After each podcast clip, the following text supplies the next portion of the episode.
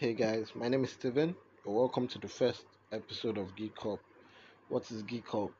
It's a place or a community where we just discuss comics, movies, and games, ranging from Marvel to DC to action, you name it. And today, to kick us off, we'll be doing a review of the recently released Justice League Dark. Justice League Dark Apocalypse War. Now, for those of you who may have not seen it, spoilers beware but i'm guessing at this point we should all have seen it. Because man, it's been out for a while now. But before we begin um what is justice league dark apocalypse war? It is the culmination of the will i say the D, the dc cartoon universe. It all started with flashpoint and it ended with flashpoint you see how it made you see how DC tied of the story? They basically restarted their universe.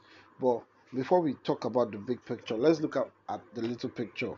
And Justice League Dark in itself is a great movie. It's a very nice movie. It's a fantastic movie. It just shows you what if Darkseid wins. It shows you a different picture.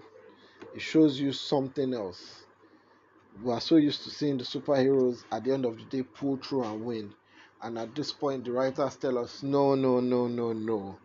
We're no longer doing that. Let's let's give the bad guys a chance this time. Action is got in, is intriguing and it's mysterious as well. We have a little bit of mystery, but in itself, it's a very good movie. It shows you how Darkseid will and could win if he was allowed to win and what will happen? We see Darkseid go on a killing spree killing the justice league killing the guardians of the universe. I'm sure he also killed some people off screen.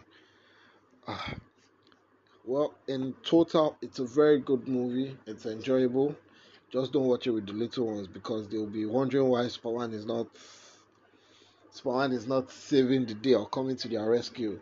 And there are a lot of consequences. It just shows you that each and every single action they took, there were some major consequences to it. We see Superman taking the lead and going to face Darkseid. He bears the brunt of it, having to live with himself every day for the past two years, wondering how and if he could defeat Darkseid. Now we've talked about the movie, yeah, but we also have to talk about the fact that there were some plot holes. In no freaking way should Darkseid be able to beat the Guardians of Oa. It's just not possible. The combined might of the Guardians and the combined might of the Green Lanterns should at least stall Darkseid to a point where he should not be able to challenge them head on.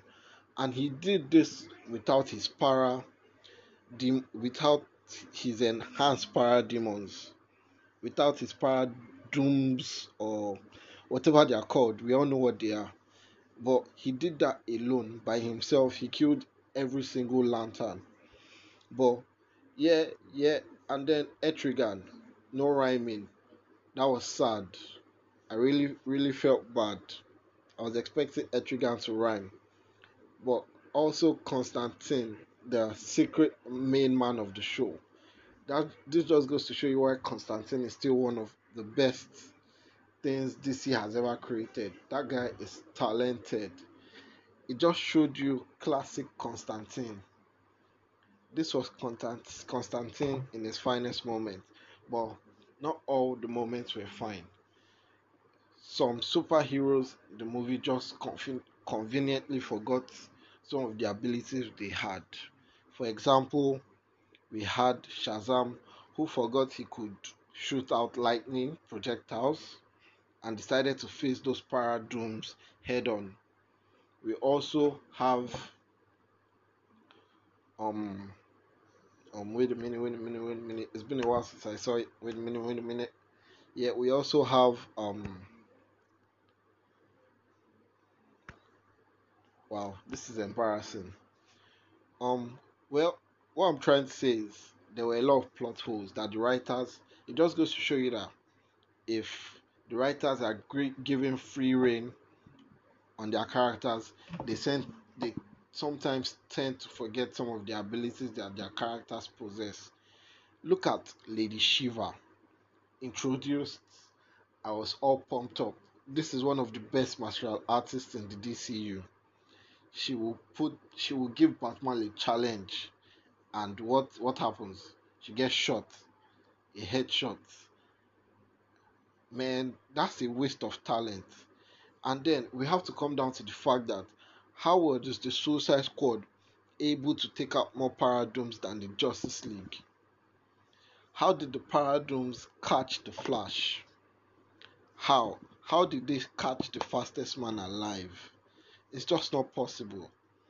It just, yeah, it's a good movie, but this was DC pulling all the stops and saying, let's just let the bad guy win for a change and let's let's not apply any logic. They could have made a great movie, but they made a good movie instead. I'm not trying to nitpick. I love the DCU. I grew up with the DCU. But I just have to call it as it is. Um so um this brings me to the um end of the segment. If you've listened this far, please leave a like, leave a comment, subscribe. Stay tuned for more.